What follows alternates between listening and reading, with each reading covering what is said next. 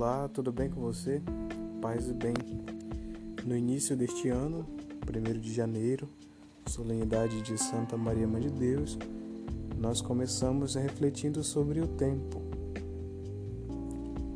e a vida, os meios que nós empregamos para bem administrar o tempo que por Deus nos é concedido.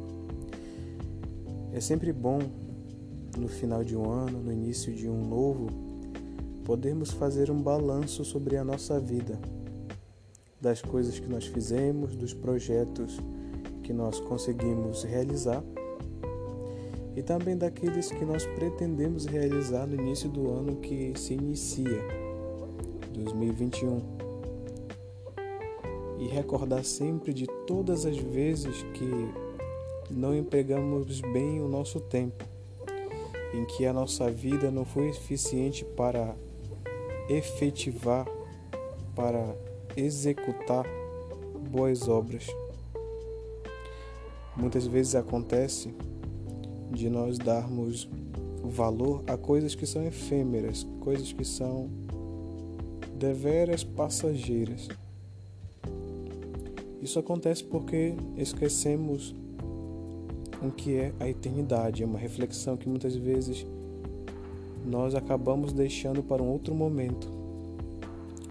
Mas se formos comparar a grandeza da eternidade em relação ao tempo presente, ao tempo que por Deus nos é concedido, iremos perceber que é feno, é palha, é perecível, é um pequeno grão de areia diante do oceano e que não sabemos administrar o nosso tempo. Passamos muito tempo diante da tela de um computador, diante da tela de um telefone, ou até mesmo na justificativa de estarmos procuramos fazer um bom trabalho, acabamos perdendo muito tempo e esquecendo de viver, e o tempo vai passando e a juventude vai ficando para trás e a nossa vida acaba sendo comparada à vida de uma formiga que vive somente para o seu trabalho. Contudo, como filhos de Deus, nós somos sempre convidados contemplação do tempo que o Senhor nos conduz. Pois dentro da nossa história e um momento específico da nossa caminhada, o Senhor misteriosamente interveio nela e dentro do tempo nos conduz para a eternidade. É interessante saber que este tempo, que muitas vezes nós dizemos que não temos tempo, que eu estou sem tempo. Teve um início e também terá um fim. O tempo tem seu início com a criação do cosmos, tem início com a criação e terá o seu fim. Terá o seu fim com a parousia, com a revelação das últimas realidades, com o julgamento dos bons e também dos maus. O Senhor não olhará para nós e julgará quantas coisas nós fizemos, mas o amor que nós empregamos em fazer todas as coisas que nós procuramos efetivar. Quanto de amor nós colocamos nas obras de caridade, quanto de amor nós desempenhamos no serviço da nossa comunidade, no nosso trabalho, na minha relação familiar. E o tempo correu, perdemos o tempo precioso que nos foi concedido por Deus com o nosso nascimento, procurando na verdade fazer a nossa vontade e não a vontade de Deus. Até rezamos, é bem verdade, na oração do Pai Nosso, que seja feita a vontade de Deus, assim na terra como no céu. Mas muitas vezes, ocultamente, nós desejamos que seja feita a nossa vontade acabamos tirando Deus do trono dele, sentando ali e querendo ordenar a realidade do nosso modo, porque nós julgamos que a forma que eu penso, que a forma que eu acho que deve ser é a correta. Mas quantas vezes nós nos enganamos? É preciso que nós possamos dar a total liberdade para que Deus possa fazer da nossa vida aquilo que Ele deseja. Muitas vezes nós temos planos equivocados.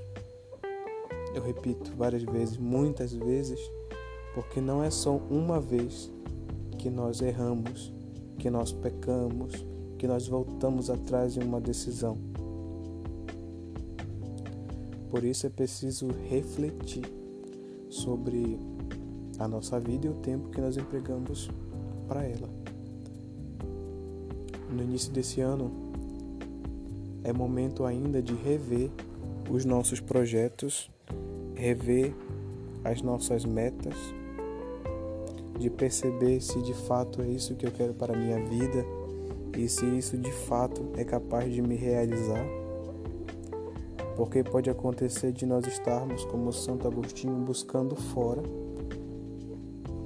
sensações de felicidade, de prazer que somente Deus pode nos conceder. E as nossas buscas, no final das contas, podem ser uma verdadeira ilusão. Pode ser um verdadeiro anestésico da verdadeira felicidade que nos espera.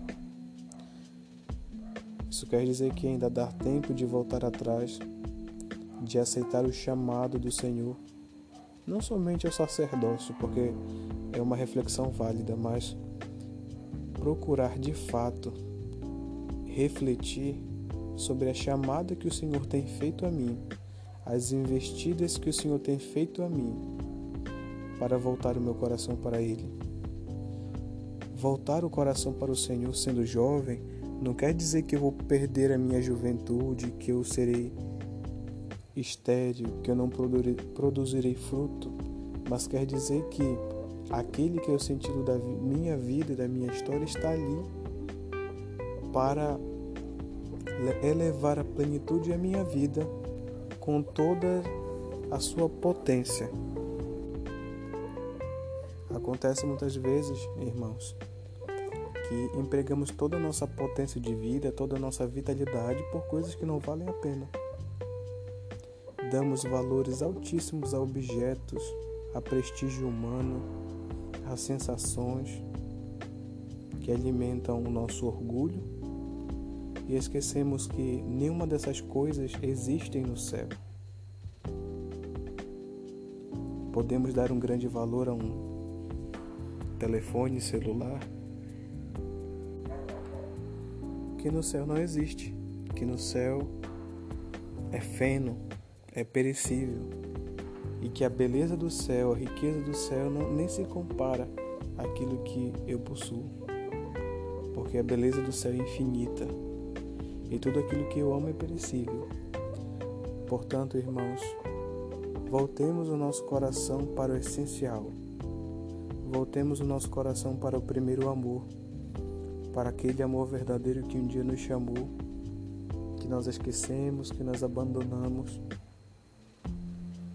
Aprendamos novamente a valorizar a nossa família, os verdadeiros amigos, aqueles que permanecem conosco nos momentos difíceis, e a reconhecer que depois deste ano de 2020, depois de tantas dificuldades, depois de tantas reflexões, é preciso reaproximar. É preciso procurar criar novamente a intimidade que nós perdemos com nosso Senhor. Que o essencial é Ele, que o nosso primeiro amor é Ele, e que o sentido do meu casamento, que o sentido da minha vocação sacerdotal, que o sentido da minha vida equilibrada no meu trabalho é o Senhor. Se eu aprender com Ele a ser manso e humilde, se eu aprender com Ele a saber escutar, a saber a falar, eu darei um sentido pleno ao meu casamento a minha vocação. Tirar Deus do centro da minha vocação matrimonial é tirar o verdadeiro sentido do motivo pelo qual eu decidi um dia me unir àquela pessoa que eu amo e que eu estou esquecendo por pura negligência. É deixar para trás o sentido da minha vocação sacerdotal e religiosa. É perceber que eu estou deixando de ser humano quando eu acabo esquecendo que existe uma dimensão religiosa que eu devo procurar exercitar na minha relação de intimidade com o Senhor. Religião quer dizer religare, aquela religação que nós precisamos fazer no início desse ano com o Senhor, que é o verdadeiro sentido da nossa vida.